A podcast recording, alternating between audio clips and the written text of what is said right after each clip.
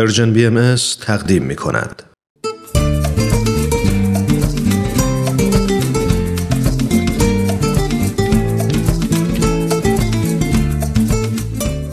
کاوشی در تعصب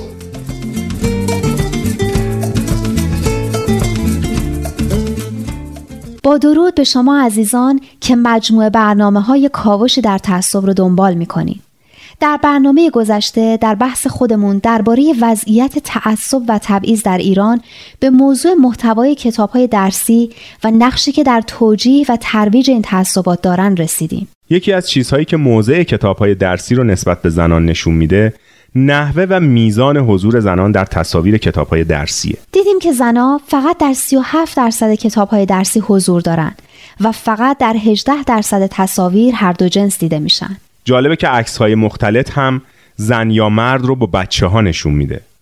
تازه تصاویر زنان بیشتر به دخترای کمتر از 18 سال مربوط میشه و تصاویر مردان بیشتر به افراد بالای 18 سال. جالبه که سن افراد و مقطع تحصیلی هم در این مسئله دخالت داره. هر چقدر سن و مقطع تحصیلی بالاتر میره تصاویر بیشتر مردانه میشه. موضوع تصاویر هم در مردانه و زنانه بودن عکس ها موثره عکس های مختلف بیشتر مربوط به تصاویریه که مسائل خانوادگی اجتماعی و مذهبی رو مطرح می‌کنن. عکس های زنانه مربوط به موضوعات خانوادگی آموزشی زندگی روزمره و سرگرمی ها میشه. عکس های مردانه مربوط به تصاویریه که محیط های رسمی خارج از خونه مثل مدرسه و کار را نشون میدن.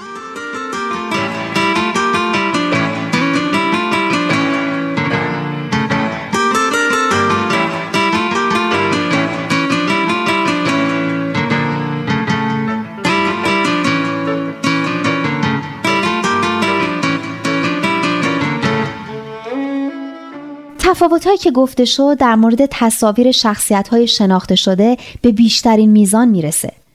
زنای تصاویر کتاب های درسی بیشتر افراد ناشناس و چهره های عام هستند و کمتر تصویری از چهره های مشهور زن در این کتاب ها میشه دید. درسته از زنان سرشناس معاصر فقط تصویر سه نفر رو در این کتاب ها میشه دید. پروین اعتصامی، فریبا مقصودی که خوشنویس قرآنه و دورتا یاهدی دختر آلمانی که مسیحی بوده و مسلمون شده. بهزاد خان از نظر زن یا مرد بودن نویسندگان متونی که در کتب فارسی اومده هم نابرابری زیادی بین زن و مرد وجود داره. در مجموع متونی که زنان نوشتن بیشتر از 5 درصد کل مطالب نمیشه. و در نتیجه مطالبی که از نویسنده های مرد ایرانی و خارجی در کتاب های فارسی نقل شده حدود ده برابر مطالبی هستند که زنان نوشتند.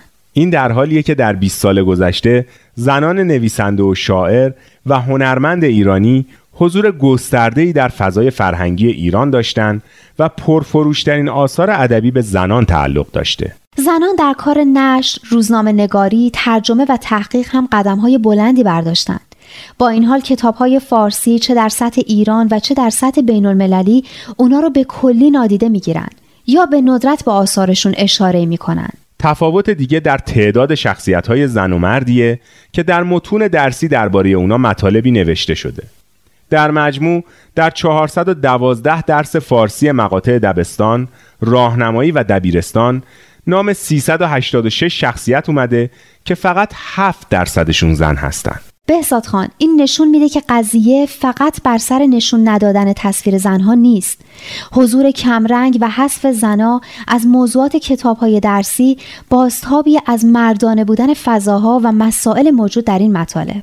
در شرح حال شخصیت ها و مسائل مربوط به افراد صاحب نام هم کمتر بحثی از زن هاست.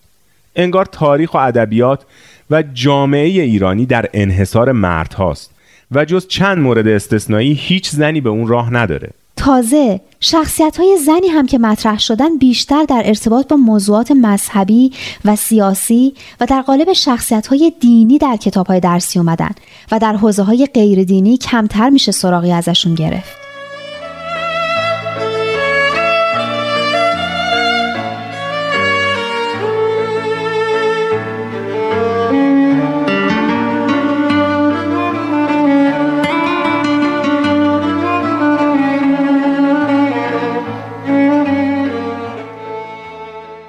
دانش آموزا در جریان اجتماعی شدن از کتابهای درسی تأثیر زیادی می‌گیرند.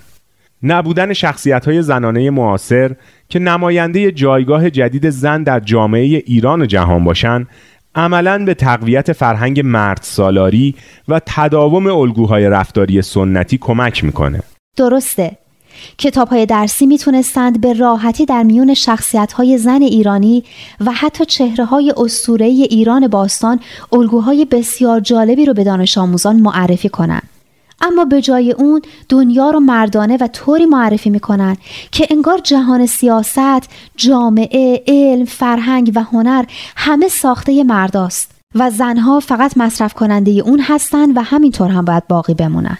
به طور خلاصه میشه گفت در کتاب های درسی ما حضور زنان در حوزه های خارج از خونه بسیار کمه.